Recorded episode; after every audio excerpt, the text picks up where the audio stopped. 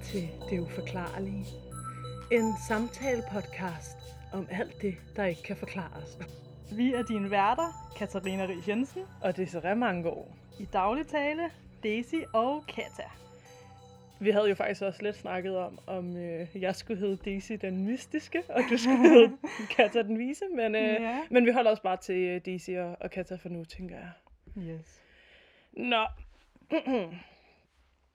Vi vil i den her podcast snakke om to forskellige sager, om overnaturlige emner eller andre ting, der ikke kan forklares. Øh, men først så vil vi lige give et indblik i, hvad I kan forvente jer af lige præcis den her podcast. Ja, yeah. vi tænker, at vi vil tage forskellige sager op, som har uforklarlige aspekter. Vi snakker om alt fra spøgelser, aliens og til legender fra overalt i verden. Vi har valgt at lave den her podcast, øh, mest fordi vi jo selv finder det utrolig spændende øh, at snakke om alt sådan noget her med overnaturlige øh, fænomener, Ja. som det jo hedder, paranormal activities. Øhm, men det er jo ikke fordi, vi selv nødvendigvis tror på alt inden for... Øh, altså, vi tror ikke, der er spøgelser overalt, men vi, vi er åbne for at kunne diskutere muligheden for, at der måske er mere mellem himmel og jord, end, øh, end det, der er almen kendt, mm, tænker Lige jeg. ikke? præcis, ja. Øhm, og Katarina, hvem er, hvem er det, vi er igen? Ja, yeah, hvem er vi egentlig? Ja, hvem er vi ikke? Altså? Ja, altså, vi er jo veninder, som har forskellige projekter sammen til daglig, og nu har vi så simpelthen valgt at prøve kræfter af med at podcaste. Yeah. Ja. Og med det sagt, så øh, vil vi dykke lidt ned i det og begynde den første sag. Ja, vi vil, øh, vi vil ved at være klar til det, eller hvad? Ja, det tænker jeg. Ja. Folk kommer jo til at kunne lære os at kende anyways. Ja, det er jo det. Jeg ved ikke, øh, skal du starte den første sag her? Ja. Hov, det skal måske lige siges, at vi ikke øh, ved, hvad hinanden kommer med fra starten. Mm, præcis. Øh, vi har snakket om at lave nogle afsnit, hvor vi øh, ligesom bliver enige om et emne på forhånd. Øh, lige i dag har vi valgt bare at komme med random. Ja, Så vi ved ikke, hvad hinanden kommer med. så vi bliver overrasket over Ja. at høre den anden. Det er faktisk lidt spændende. Det er meget spændende. øhm, ja, jeg tænker bare, at vi går i gang, og så kan folk jo lære os at kende på den måde. Ja. Vi, øh, ja. Skal du starte, eller skal jeg starte? Nej, du eller? starter. Okay, skal Jeg jeg, bare gerne, starte? jeg vil gerne slappe lidt af. Okay, så starter jeg. Okay. I dag, der vil jeg fortælle om Winchester Mystery House. Okay. Ja. Det er simpelthen det såkaldte Winchester Mystery House og Winchester-familien. Mere specifikt Sarah Winchester. Jeg tænker, jeg simpelthen bare går i gang med Ja. det. Det går lige ned i det. Ja, det. Ja. Winchester-familien, de var og er sådan set stadig kendt, fordi de stod bag Winchester-riflen, som de fleste nok har hørt om i en eller anden cowboy-sammenhæng. øhm, det startede med Henry-riflen, som var den første sådan brugbare revolver, som, på, som hvad hedder det, kom på markedet i 1862. Jeg har lige et spørgsmål for at være irriterende. Hvor Ja. foregår det her? Er det i det vilde vesten, eller? Øhm, ja, altså det her, det foregår i USA. Okay, Øh. næsten det vilde vesten. Ja, næsten det vilde vesten, var det, jeg vil sige.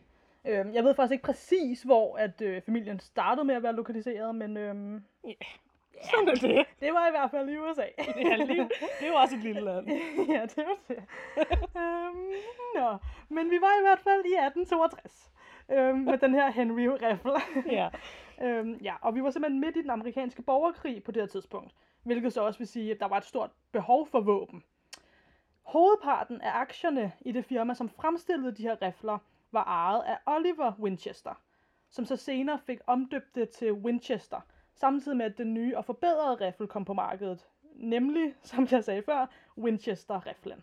Mm. Det her det er så i 1866, vi er på det her tidspunkt. Oliver Winchester, han døde den 11. december, som er min fødselsdag. Fun Mhm. fact. øhm, nå, ja. Han døde den 11. december 1880 af en pludselig opstået sygdom. Hans eneste søn, William Winchester, døde af tuberkulose kort efter, og hans datter, som kun blev 6 uger gammel, døde også af en pludselig opstået sygdom. Folk mente, at den her familie var forbandet, fordi de på en måde var i godstegn skyld i en masse menneskers død på grund af de her våben. Og folk mente altså også, at det var grunden til, at de døde så pludseligt af forskellige sygdomme.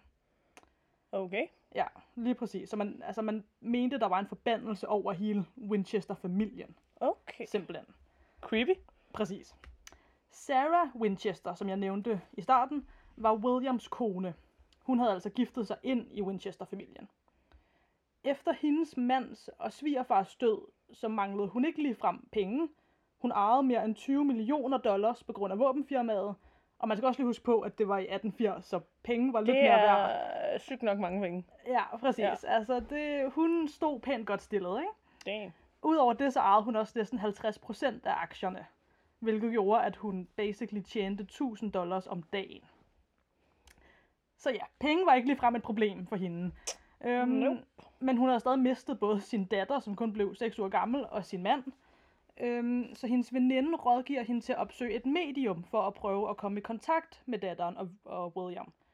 Det er allerede her, hun fucker op. Præcis. Ja. det er ligesom her, det, det begynder med at starte. Ikke? Ja. Øh, men hun var jo i voldsom sorg, må man næsten gå ud fra. Øh, hun står tilbage alene der, ikke? Og har mistet... Ja, Men altså, hun er rig, så og hvad mere kan man ønske? Nej. ja det var en joke. hun, ja, ja. Ja. Øhm, ja, men i hvert fald, som du siger, det, det var lidt her, det begyndte med at gå galt. Fordi hun opsøger selvfølgelig et medium.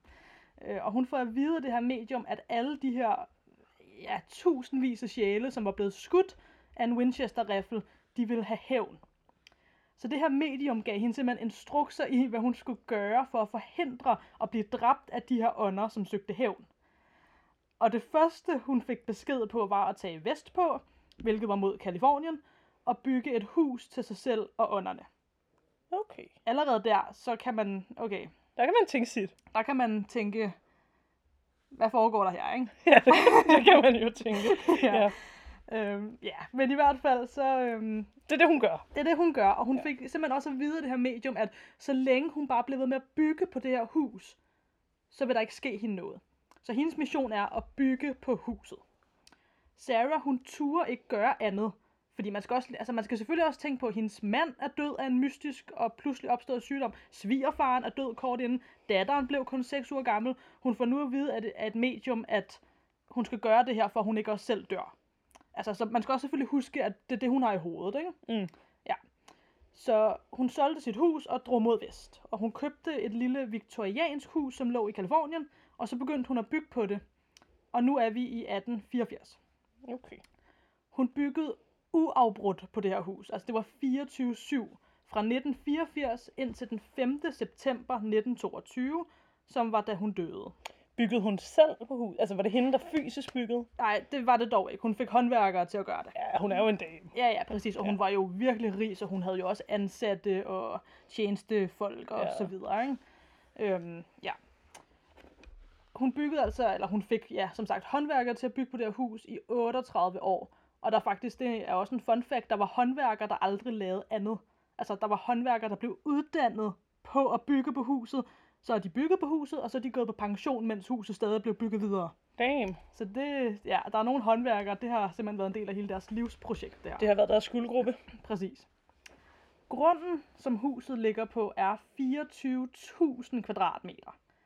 I en periode var det syv etager højt.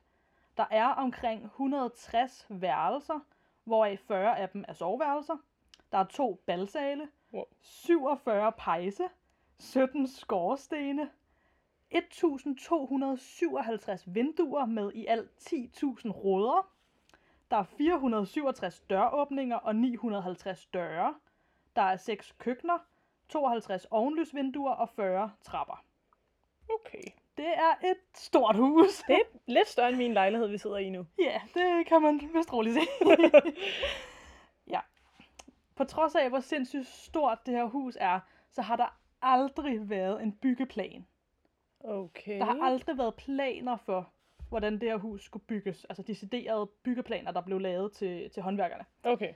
Øhm, det var bare heller ikke et almindeligt hus. Der er for eksempel trapper, som ingen steder fører hen. Altså, de, altså en trappe, der bare fører direkte op i loftet. Okay. Der er, ja, der er skorsten, som kun går halvvejs op gennem huset. Hvilket, hvad er pointen så med en skorsten? Ej, hvor er det. Ja, Ja. der er døre, som når man åbner dem, så er der bare en mur. Ja. Det, det, det, det er et mærkeligt hus. I det hele taget. ja. Cirka to måneder inden huset faktisk ville være færdigbygget, var der et kæmpe jordskæld i Kalifornien, som simpelthen ødelægger de tre øverste etager af huset. Ja. Ja. Hun havde altså også fået at vide af det her medium, at så længe hun blev ved med at bygge videre på huset, ville der ikke ske hende noget. Og det her var to måneder inden hun faktisk havde tænkt sig at stoppe byggeriet. så skete det der jordskæld. Så hun var ved at blive lidt gammel, lidt træt af at bygge. Hun tænker, jeg stopper snart, så kommer der et jordskæld, og hun tænker, jeg bliver ved. Præcis. Okay. Altså, Ja. præcis. Ja. Ja. Jeg tror lidt, at hun måske var nået til et punkt, hvor at hun var sådan, der sker jo ikke noget. Ja. Og Hvilket man jo tænker, altså nu ældre man bliver, nu mere sådan badass bliver man jo også, og man bliver måske også sådan lidt mere okay. Ja, ja, præcis. Øhm, og jeg ved faktisk ikke, jeg kunne ikke finde information om præcis, hvornår det her var, men lad os bare gå ud fra, jamen, hun, i alt der byggede hun i 38 år, så her har hun i hvert fald bygget nogle år. Altså ja, som du siger, og hun bliver ældre, og det kan godt være, hun tænker, okay, der sker jo ikke noget.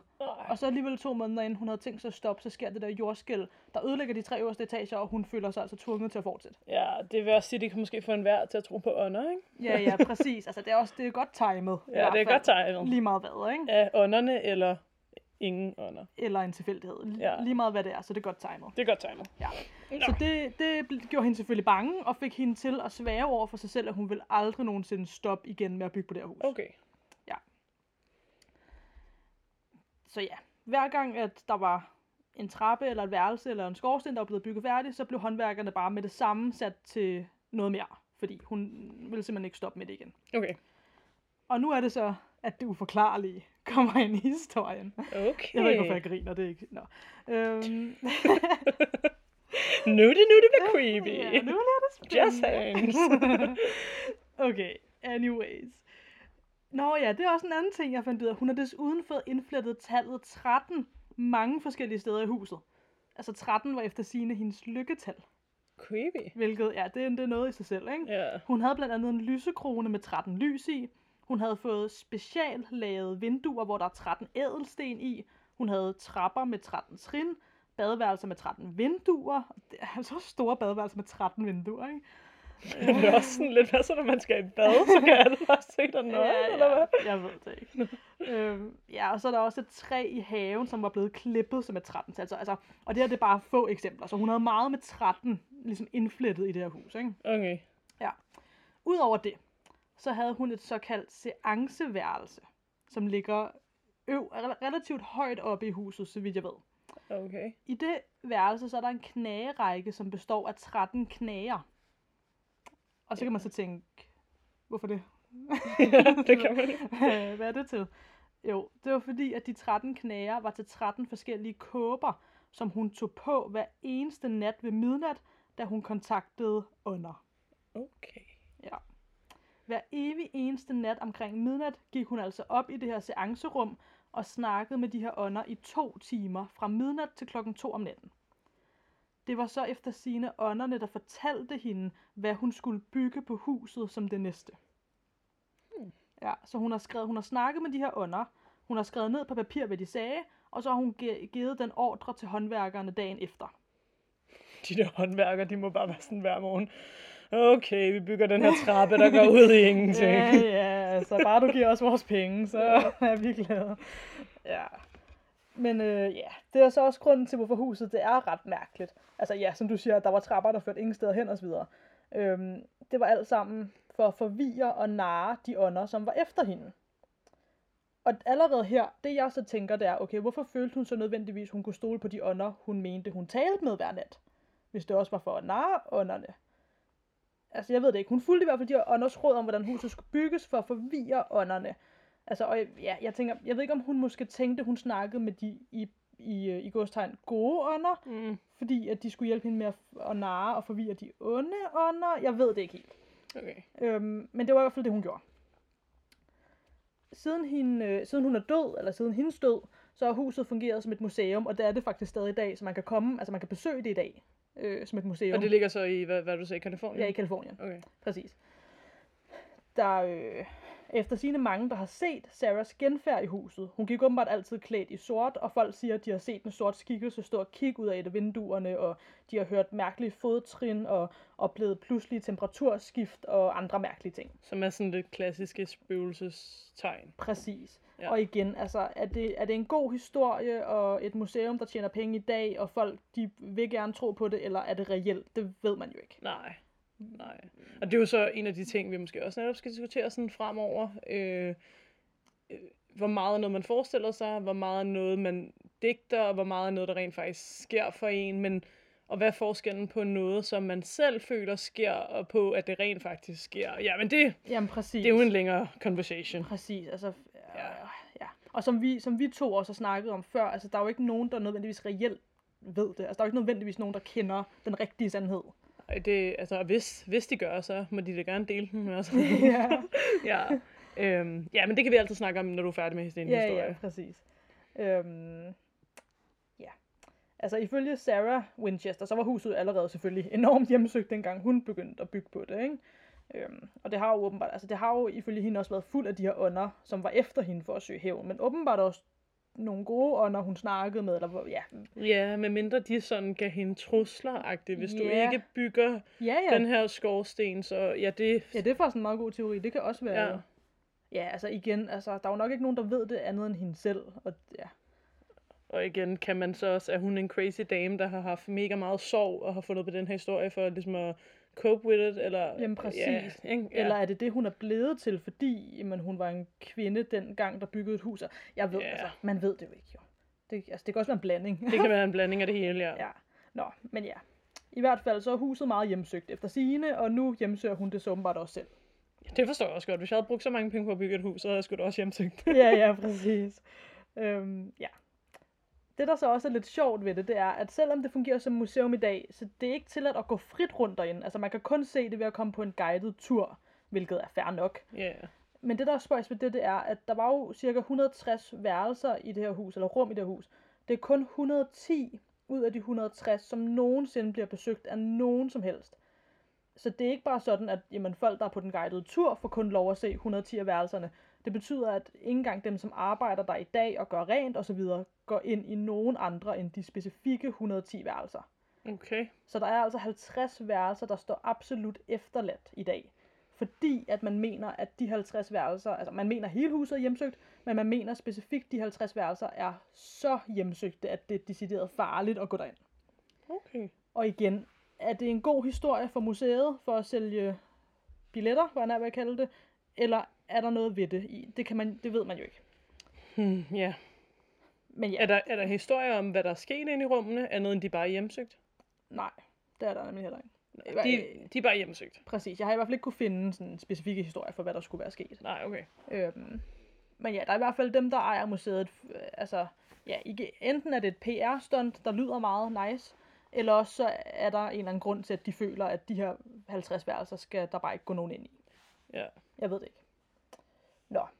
Det, der også er meget sjovt ved det, det er, at Harry Houdini, som jeg næsten ikke tror, jeg behøver at præsentere.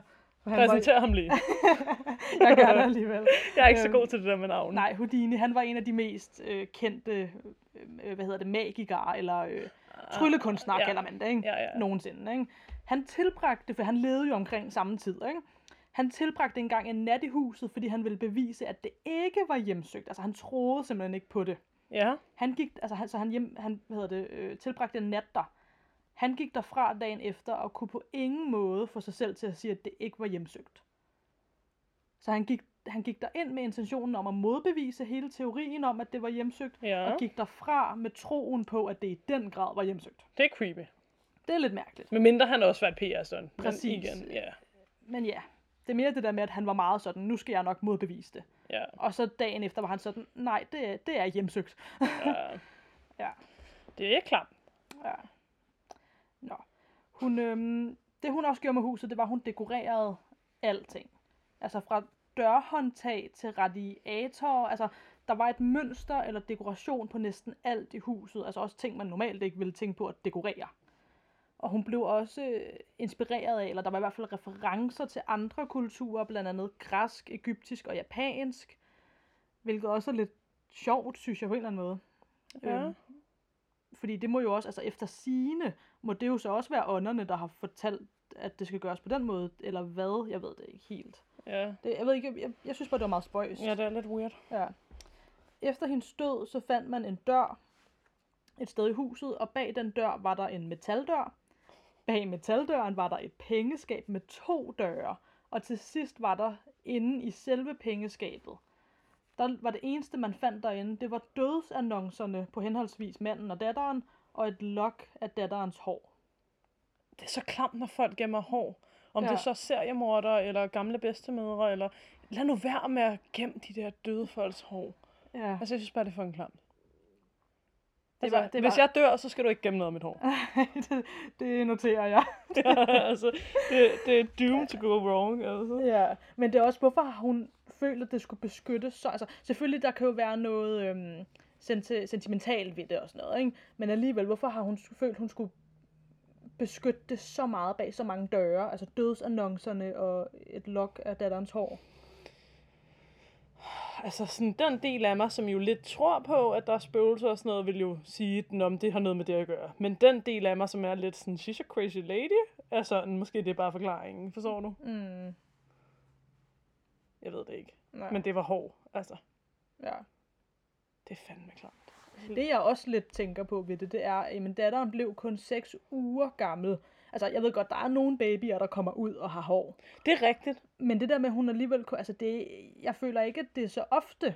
Nej, altså min søster har jo øh, en meget, meget dejlig smuk datter, der hedder Glød. Ja. Og så har hun også lige fået øh, her i december en anden meget dejlig lille smuk datter, som øh, nok kommer til at hedde Sne. Hun er ikke døbt endnu. Mm. Men Sne er jo så, øh, hvad er vi, vi er i april nu, så hun er været lidt over fire måneder gammel, ja. Ja. cirka, ish. Og hun har altså ikke særlig meget hår. Nej. Det er sådan, Men det er det, hun er en også... lille skalpande med lidt dun. Ja. Nå. Men ja, altså, og igen, der er jo babyer, der kommer ud, og så har de allerede noget hår, ikke? Og det kan jo godt have været tilfældet, men jeg, jeg, jeg kan bare huske, at jeg læste det, jeg, jeg, jeg tænkte lige over det, at jeg var sådan, hmm, Ja, Fordi, noget altså, det er også- der. ja, fordi der er også et lok af hår. Det er sådan, jeg får som, at jeg tager en saks og klipper noget af dit hår. Præcis, det, det Ja. lyder som, det er, en, det, er en, det er en klump. Og sådan, var det så ikke hendes hår, men noget andet hår, eller hvad? Eller, ja, eller igen, er det bare en god historie. Ja, men det er også, jeg ved det ikke. Og det var også, hun startede jo faktisk med det her, fordi hun gerne ville, konta- altså hun ville gerne snakke med den afdøde mand og datter. Og der er heller ikke nogen steder, hvor der står om, kom hun nogensinde til det? Altså de her ånder, hun sad og snakkede med, var det nogle i, altså, tilfældige ånder, der har hjulpet hende, eller var det faktisk manden og datteren, eller hvad? Mm. Og hvorfor havde hun brug for de der 13 kåber til at... Ja, der, der er nogle ting, der er lidt mystiske. Og igen, det kan jo enten være, fordi det rent faktisk er sandt, at det er så fucking random, at vi ikke med vores hjerner kan forestille sig, hvad de der ånder har sagt. Ja, Eller fordi hun rent faktisk bare var syg i hovedet, og vi derfor ikke kan forklare det, fordi hun var bare syg i hovedet. ja. Og det kan jo godt netop... Altså det er også det, jeg vil sige, selvom der er en stor del af mig, der tror på, at der er mere mellem himmel og jord, end, end det vi kan se, så tror jeg også, der er mange af sådan nogle, om det så er spøgelser, eller monstre, eller hvad fuck det er, som kommer af folk, der har været ude for traumer. Mm. Men det er jo altså sådan, eller andre ting, der gør, at man har brug for en måde at forklare det på. Altså jeg tror ikke, at det er alle spøgelseshistorier, man hører, der er øh, ægte. Nej, det tror Altså, jeg ikke. øh, blandt andet snakkede vi jo også om den der serie, øh, hvad fanden den hedder, der hedder på Netflix der?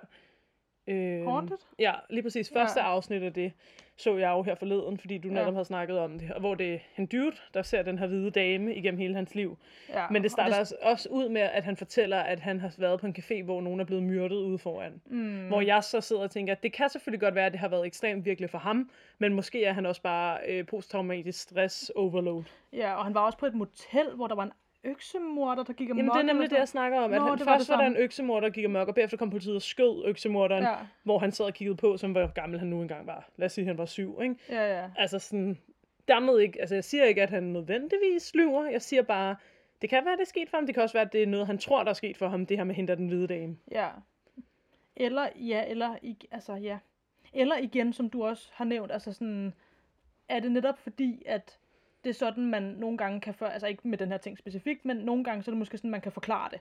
Altså folk er sådan, jamen jeg ser et spøgelse, jeg snakker med et spøgelse, så det, det kan også være nemt at forklare det med, okay, du skør. Ja, ja, hvem ved, altså. Ja. Og det er jo måske også en af grundene til, at vi har lavet den her podcast, ikke? fordi det er nemlig interessant at snakke om sådan øh, generelt selvfølgelig, men også case-baseret, øh, hvad kan grunden være til, at folk de fortæller de her historier, ikke? Mm, præcis. eller oplever, eller jeg tror i hvert fald, de fleste mennesker, der fortæller, om det så er spøgelseshistorier, eller aliens abductions, eller whatever, de tror i hvert fald selv på dem. Ja.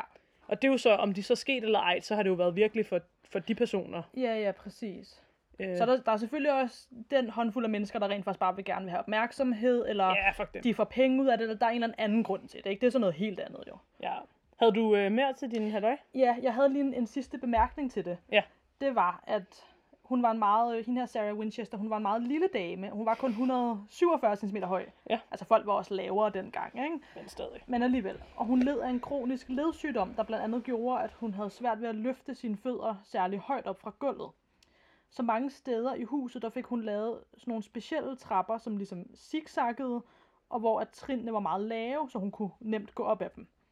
Hun havde også tre elevatorer i huset, og i den tid, der det normale i den tid var at have badekar, men hun fik simpelthen bestilt en specielt lavet bruser, som hun kunne bruge, så hun også nemt kunne komme ind og ud i, i bad.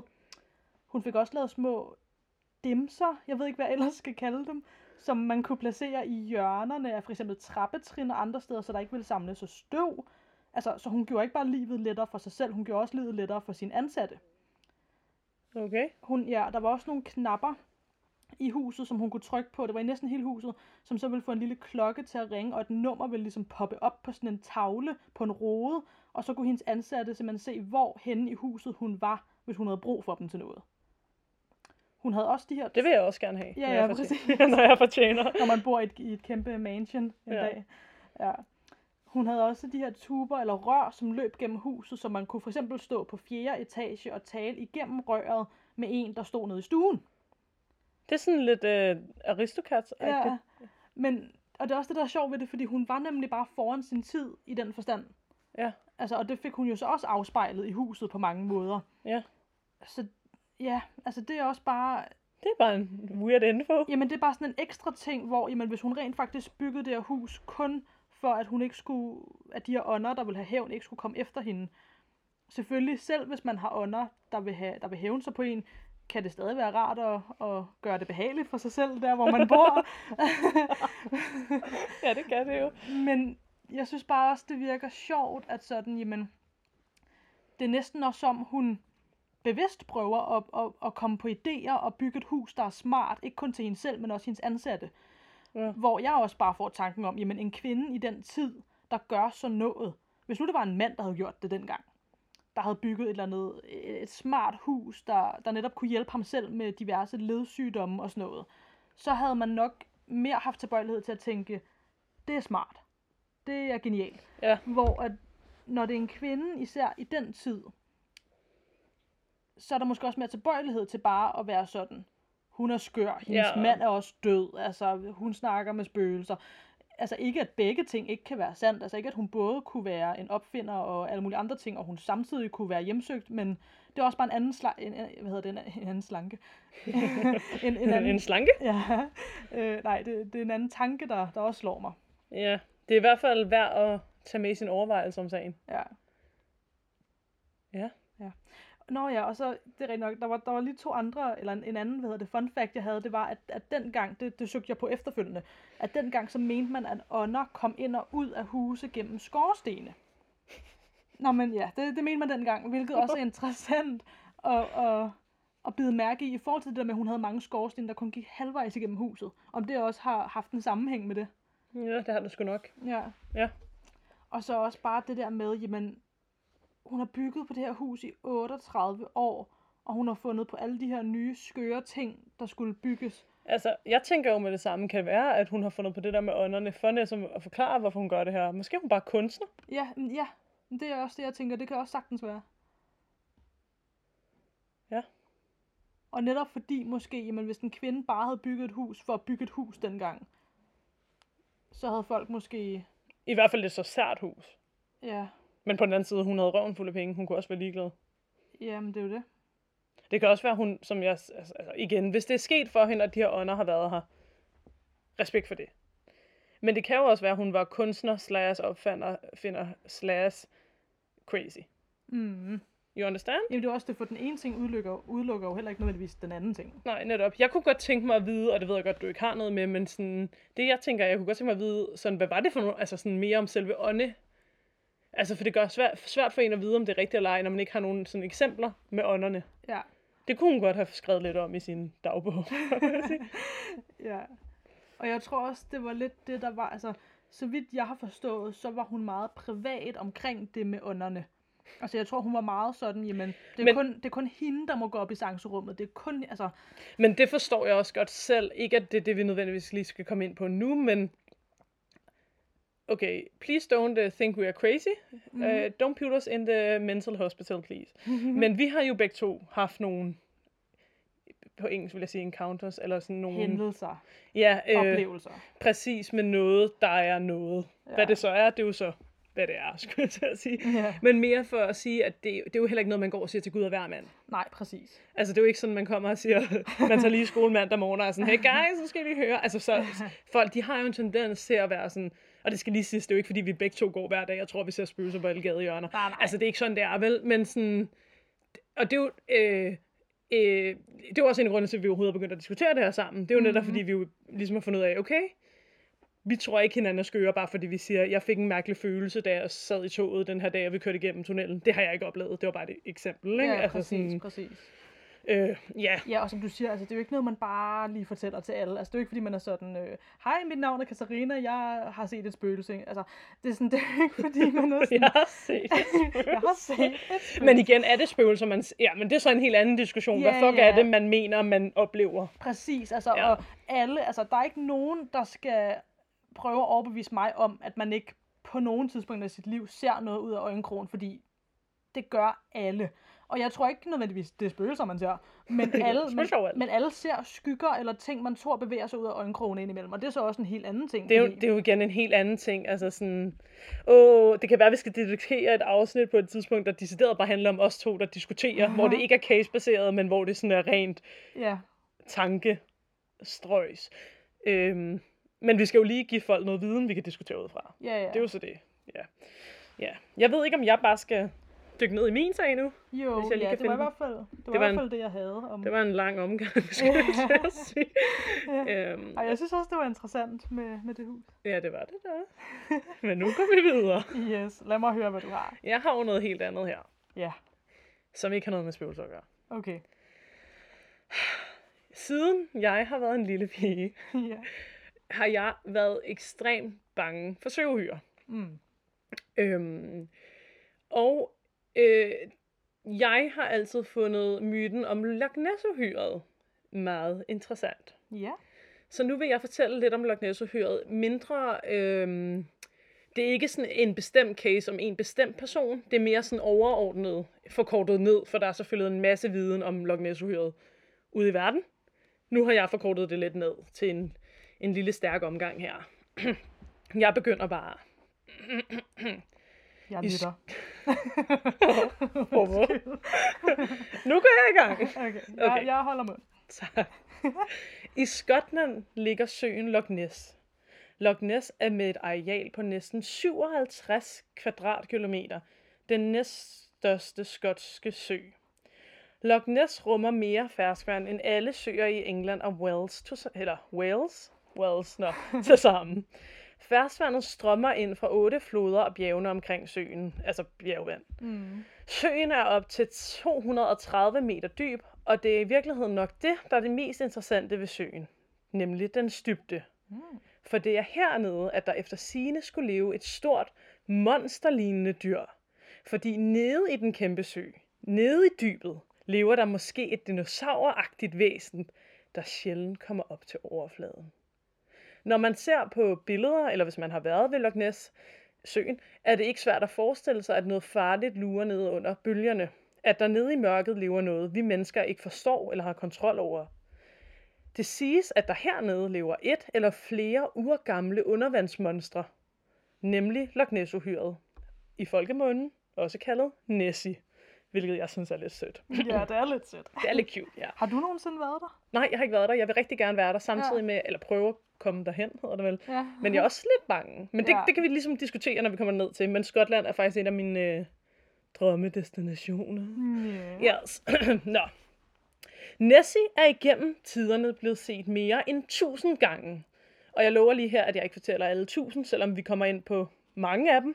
Især de vigtige gåseøjne. Øhm, og der kommer til at være en del datoer, men man skal bare lige øh, stramme ballerne sammen alligevel og lige fokusere. Det gør vi. Yes.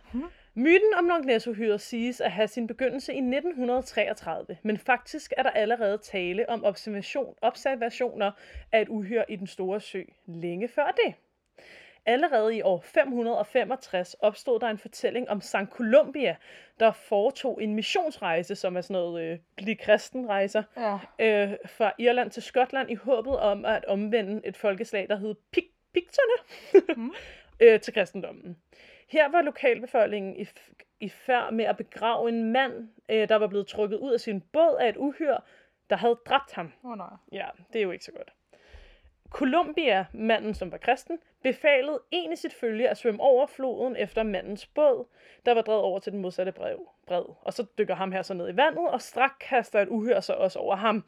Øhm, og lige fun fact er, at der- er også sådan noget med historien med, at ham der Columbia så ligesom laver korsens tegn, og er sådan, vi bort, og uhyret så svømmer væk, og han ser vist også, jeg ved ikke, hvor mange andre sådan nogle øh, undervandsmonstre og sådan noget, men det, det er ikke så relevant. Det er den her del af historien, der er, der er relevant. Mm. Fordi at tilhængere af Loch Ness-uhyret vil ofte pege på den her historie som bevis for, at der har levet et monster nede i det mørke vand længe, øh, men skeptikere ligesom snakker om, at, øh, at den her fortælling er ikke særlig pålidelig, da der generelt i middelalderen var rigtig mange historier om, om undervandsmonstre.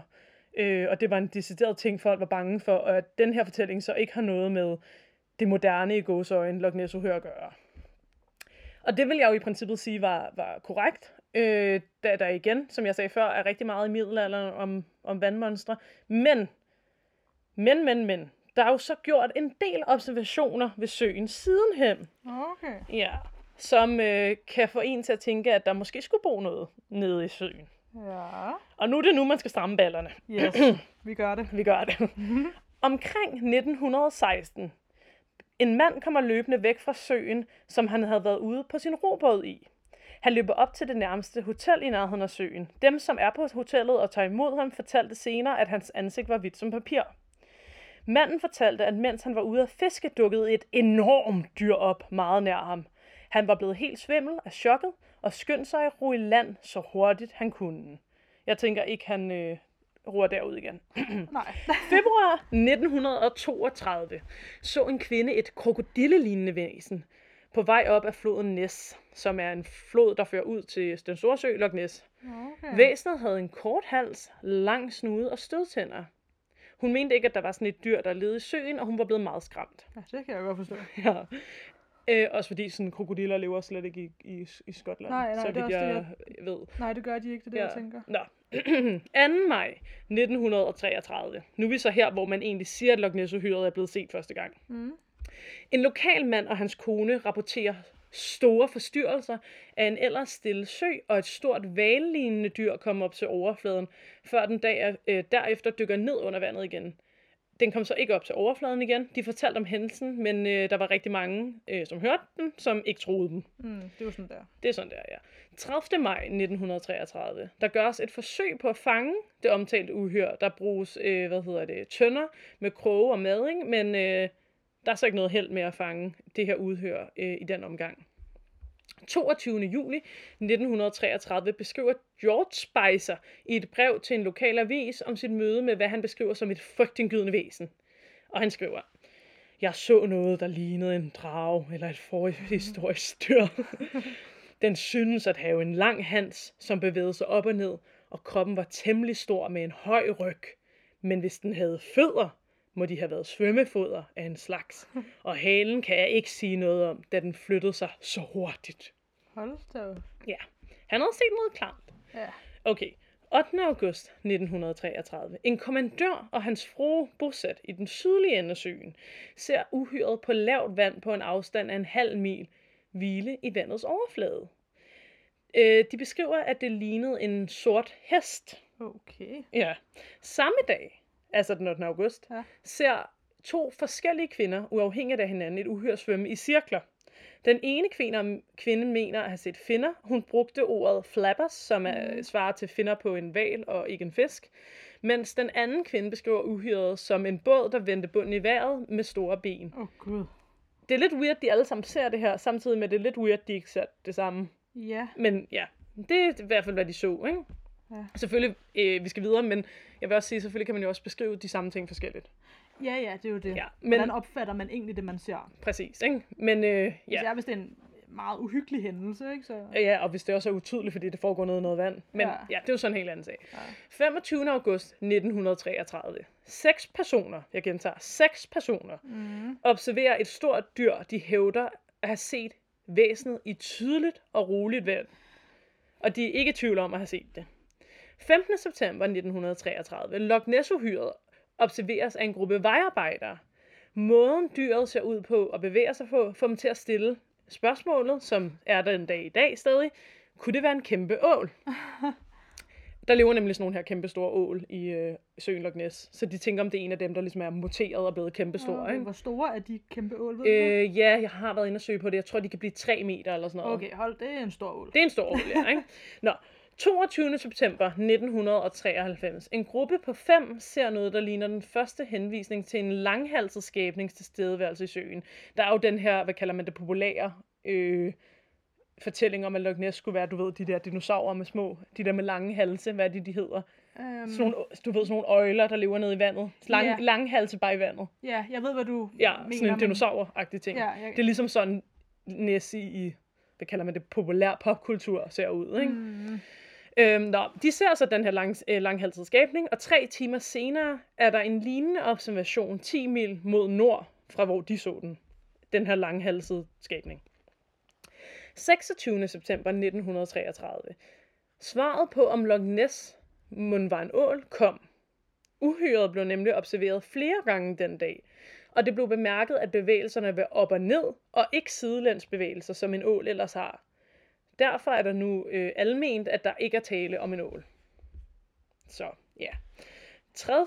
Eller det er løgn, det jeg siger. 3. oktober 1933. Jeg skal ligesom den stadigvæk optage her. Det er fantastisk, det gør den. 3. oktober 1933. På trods af afvisningen af, at ideen om en kæmpe ål foreslår en lokal avis, som hedder noget, jeg ikke kunne udtale. Så derfor øhm, har jeg ikke lige taget navnet med her. det var en lokal avis. Det var en lokal avis.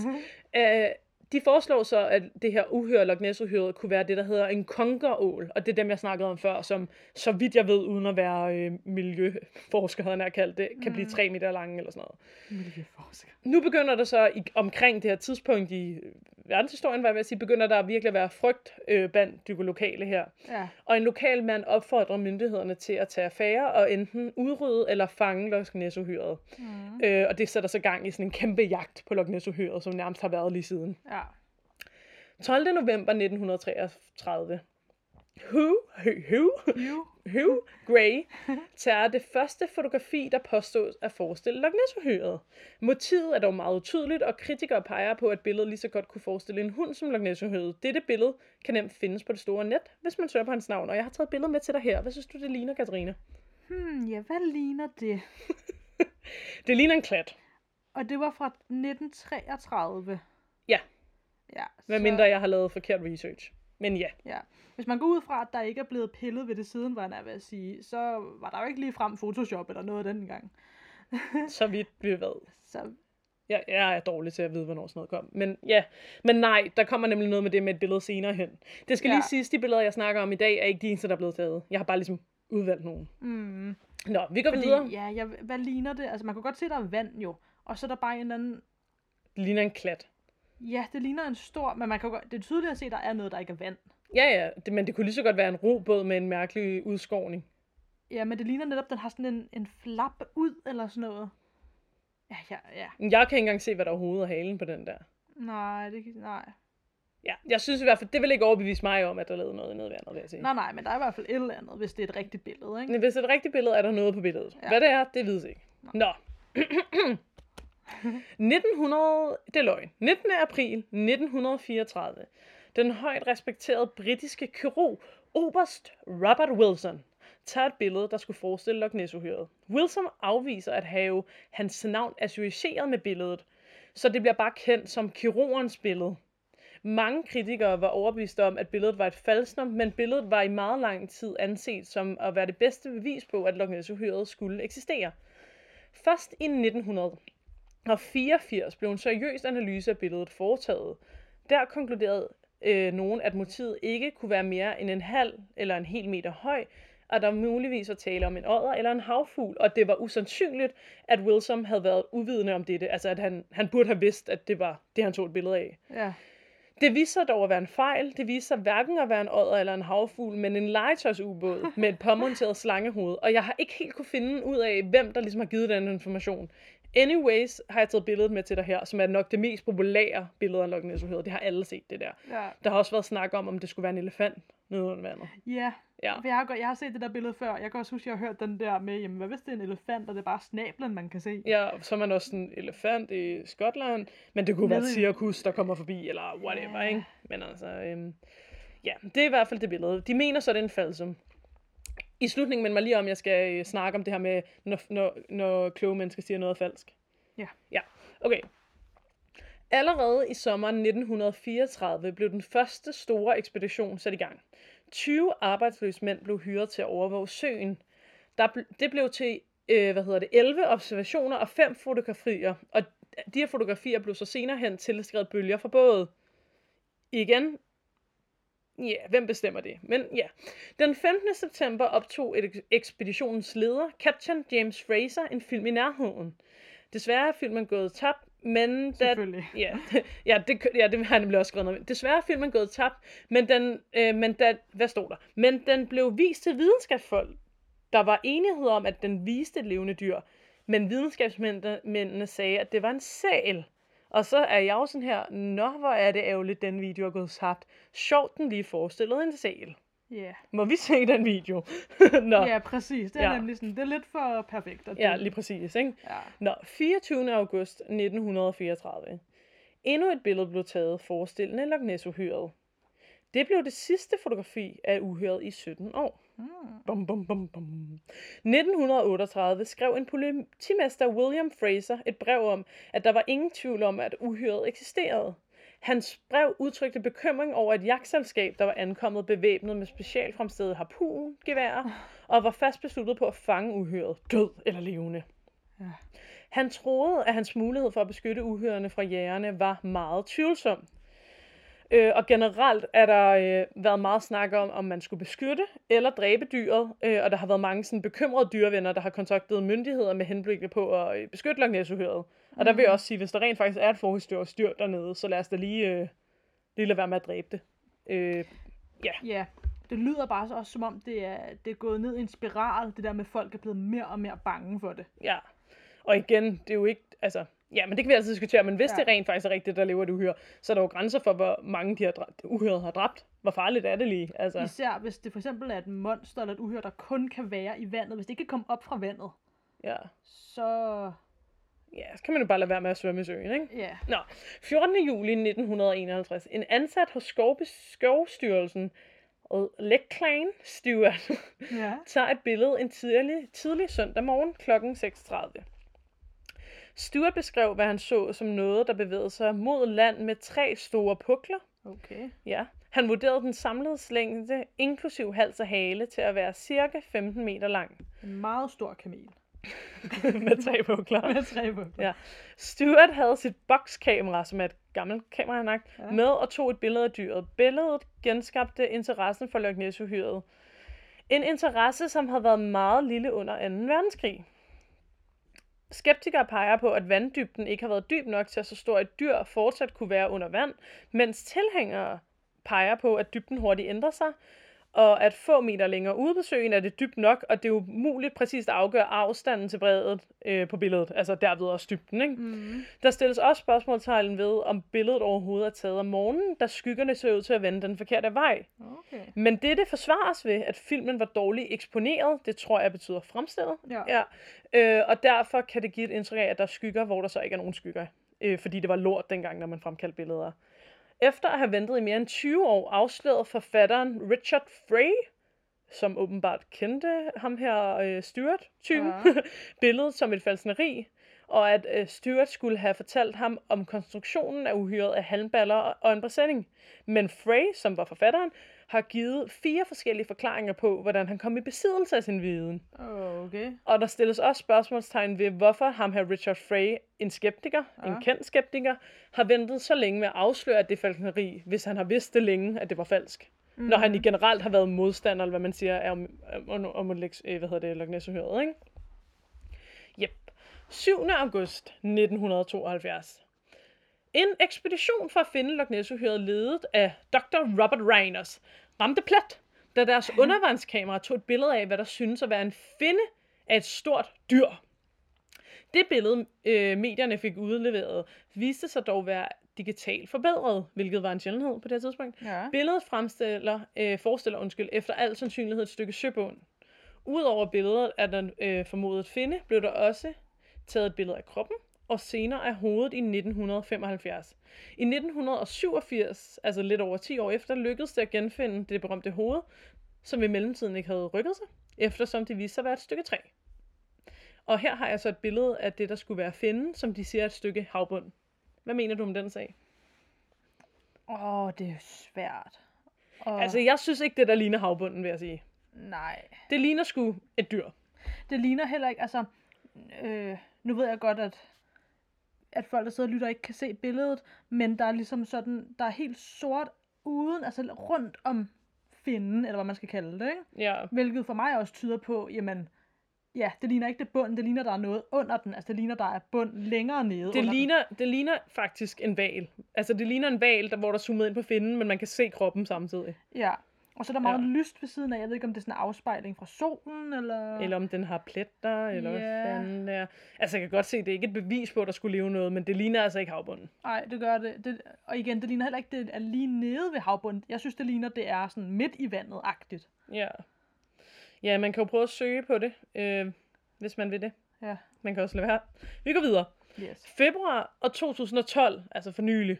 Markus Atkinson fik taget et sonarbillede af et stort, uidentificeret objekt dybt ude på vandet. Øh, hvad hedder det? Um...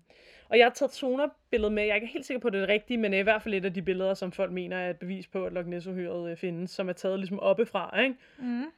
Og kan du se, der er noget der? Ja. Ja. Der er i hvert fald noget. Man kan ikke se, det er et monster, men det ligner, der er noget, ikke? Der og der er virkelig ja. mange af sådan nogle billeder, der er blevet taget oppefra, hvor det ligner, der er noget i vandet. Ja, der er et eller andet, der stikker lidt op for vandet. Ja, det kunne godt bare ligne en spækhugger. Men der er ja. jo så ikke spækhugger i den her ferskvandssø, vel? Men, ja. men ja. Men igen, altså det er også fra 2012, var det ikke det, du sagde? Jo. Altså, så det er jo også, det begynder med at blive meget nemmere at forfalske de her ting også. Lige præcis, Kan man ja. sige. Til gengæld synes jeg stadigvæk godt, man kan se, når noget er forfalsket. Ja. Yeah. Nå, men det er en, ja, igen en anden diskussion, ikke? Vi skynder os videre. Der har været taget flere billeder og været en, virkelig mange flere observationer, end dem jeg har fortalt. Det hele menes at være falskeri eller løgn, og nu kommer mine kommentarer på det. Ja. Men er det nu det? Kunne der leve noget dernede? Det menes ikke, at søen er stor nok eller har godt nok økosystem til at fodre et dyr på den størrelse, det siges Nessie er.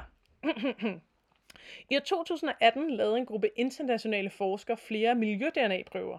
Der blev taget 250 vandprøver fra forskellige dybder i Loch Ness, med henblik på at afdække søens store fiskearter.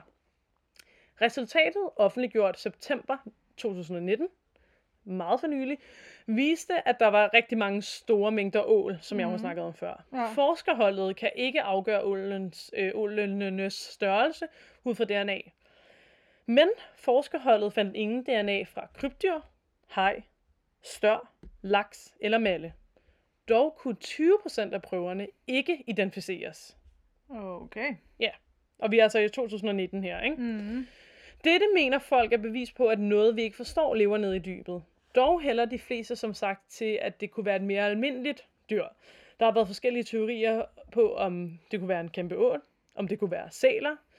Der har endda, øh, jeg har læst nogle øh, teorier på, om det kunne være en form for kæmpe salamander, der har fået en lang hals. Mm. Og der er jeg jo sådan her, hvis det er en salamander, der har fået en lang hals og har muteret, så er vi måske alligevel henne i noget, der er et monster af en art, selvom det ikke er det, man troede, det var. Men ja, ja. Ja. Man kan jo sige ligegyldigt, hvad det er, hvis vi engang opdager det, så er det jo alligevel ikke mere mystisk, hvis du forstår, hvad jeg mener. Så er det jo, ja, rundt, ja. Ja, for hvis det bare, altså man kan også se på det som, at det kan være en dyreart, vi bare ikke har opdaget endnu. Lige præcis, ja. Det er det, det, det, jeg mener, ikke? Ja, altså, sådan, ja. det behøver jo ikke at være magisk, ja.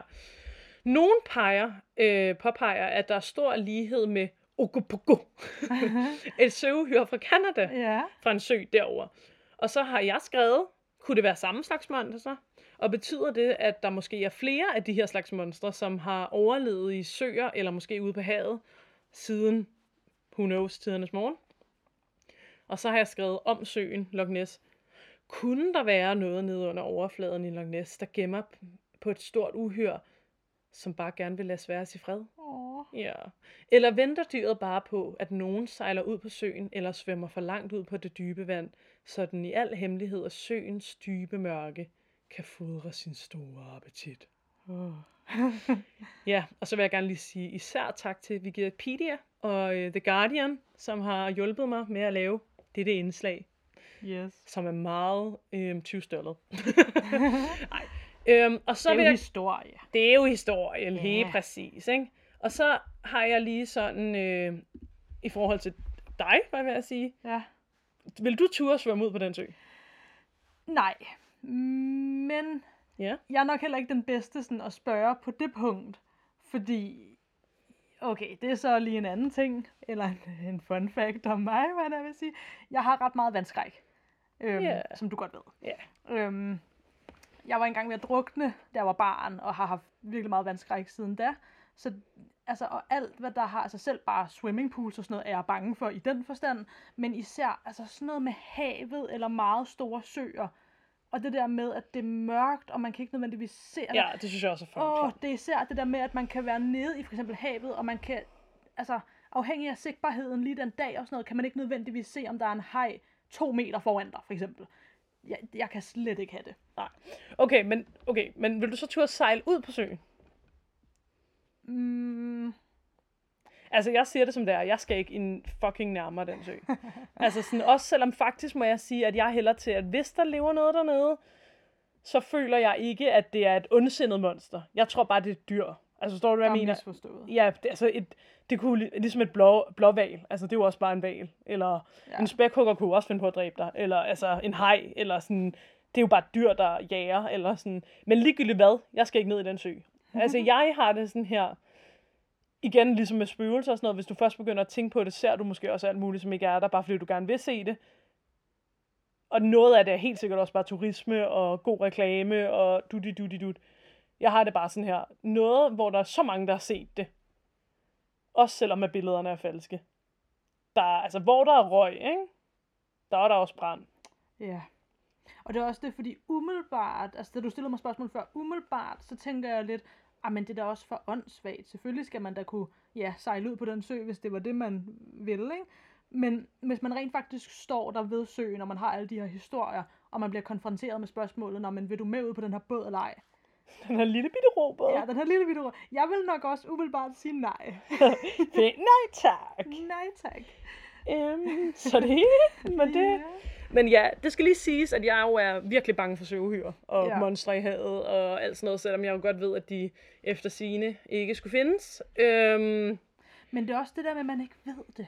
Ja. Det er også det der med, at vi stadig hele tiden opdager nye arter dybt nede i havet. er det ikke noget, men nu kan jeg ikke det korrekte antal, øhm, nu ved jeg godt, at en sø er mindre end havet, Ja, ikke? men ja. er det ikke noget med, at det er 90% af havet, man stadigvæk ikke har udforsket eller sådan noget? Jo, det er noget der omkring. Ja, og der har jeg det bare sådan her, pænt nej tak, altså. Ja. I et andet afsnit skal jeg helt klart lave noget med Kraken eller et eller andet. Altså jeg siger bare, Ja. ja. der er noget dernede, og jeg skal ikke i nærheden af det.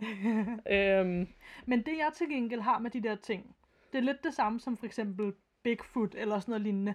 Jeg tror lige så snart, at det bliver noget, hvor at man... Altså nu snakker du også om noget i Canada selvfølgelig, ikke? ja, Men hvis man for eksempel siger, jamen okay, det er bare det her i Skotland. Lige så snart der er sådan et eller andet, hvor jamen, der er kun ét af dem. Der er kun ét Loch ness hvis det var det, man sagde. ja. allerede der bliver jeg lidt skeptisk. Fordi hvis det for eksempel bare er en dyreart, man ikke har fundet nu, hvorfor er der kun én tilbage i hele verden? Altså, det kunne da jo godt være. Det er jo ikke fordi, at det Hvis den kan leve umuligt. fucking længe, for eksempel. Præcis, og Ja. lige det, i lige det område. Det kan også være, at den ikke lever mere, men den har levet. Ja, den har... Eller at det er nogen, der har avlet, og så på et tidspunkt har der ikke været flere at knalde med, hvad vil jeg sige, og parre sig med, og nu er de uddøde. Ja. Det kunne, altså, og det er derfor, de ikke er blevet fundet i øh, 2019 Ja, ja, eller whatever. Men noget andet, jeg også tænker på, det er, hvad, altså, lad os bare sige, at den lever i den sø, ikke? Mm. Hvad lever den af? Det er jo nemlig også det, skeptikere siger, ikke? Ja. Altså, øh, at der ikke er nok i den sø til at lade den. Og det er jo så alle de der ting, hvor man sådan, men man kan jo også sige, hvis det er en fiskeart af en art, man ikke har opdaget endnu, kan den så leve noget, vi ikke forstår, eller Ja. der er så meget i det der, ikke? Ved altså du, hvor sådan, dyb søen egentlig er? ja, Det er dyb- 230 meter. Okay. Ja, det er en dyb sø. Det er en dyb sø. Ja. Var det ikke det, jeg sagde i starten? Nå, Nå. det kan sagtens være. Whatever. Vi bliver nødt til at gå hurtigt videre. Vi skal lige igennem nogle forskellige ting her. Øh, det bliver et langt afsnit. Øh, jeg kan ikke lige se endnu, hvor langt, men øh, vi undskylder. Det er også første afsnit. Vi skal lige igennem nogle hurtige shoutouts her. Øh, den jingle, I hører lige om lidt, og som I hørte i starten, den er lavet af min gode ven, som hedder Alexander Nordahl Jensen. På Spotify går han under navnet Ax, eller Aximilian med nogle af hans venner. Giv ham et lyt. I fremtiden øh, håber vi på at få lavet et fedt logo. Selvfølgelig giver vi et shout-out til den kunstner. Øh, og så giver vi også lidt shout-out til Emil. Øh, Emilion, som også kan lyttes til på Spotify. Øh, øh, hvad hedder det? Yes, som har lånt os den mikrofon, vi bruger lige nu. Øh, ja. Yes, det er Og så nice. vi skal lige igennem. Vi har jo valgt, at vi efter hvert afsnit lige skulle igennem ugens lys. Mm.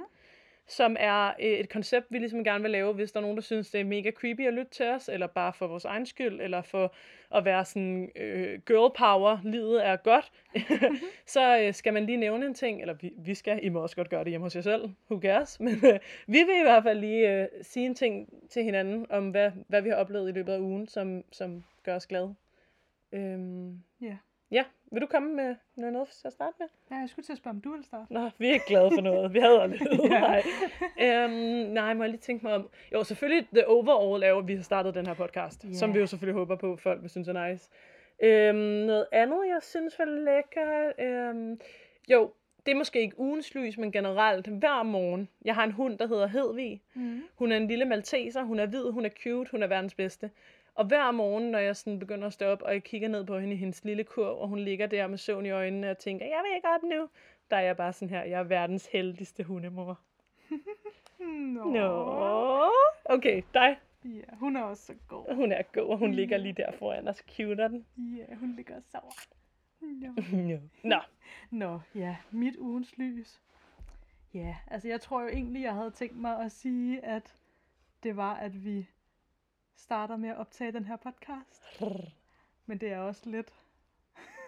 det er måske Nemt lidt... sluppet. Ja, det er det lidt. Og lidt sukkersødt. Men det er meget nice.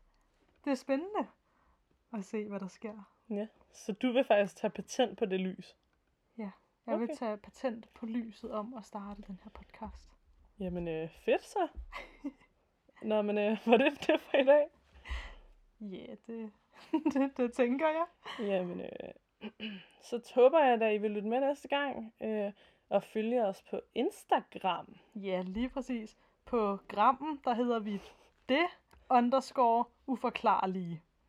Og så endelig fortæl alle jeres venner om os, hvis I kunne lide, hvad I hørte. Også hvis I ikke kunne lide, hvad I hørte. ja. Som min mand, min, min far, min far altid sagde, alt reklame er god reklame. Jeg har ikke nogen mand. Så øh, ja. ja, det, Som din gode gamle far siger. alt reklame er god reklame. Fortæl alle om Ja. os. Hashtag Simon Spis. Okay. Anyways, tak fordi I lyttede med. Until next time. Øhm, jeg ved ikke, om vi lige skal tilføje i forhold til din historie. Øh, et eller andet sådan. Og øh, til alle ånderne derude. Øhm, Ja, please don't hjemsøge os. thank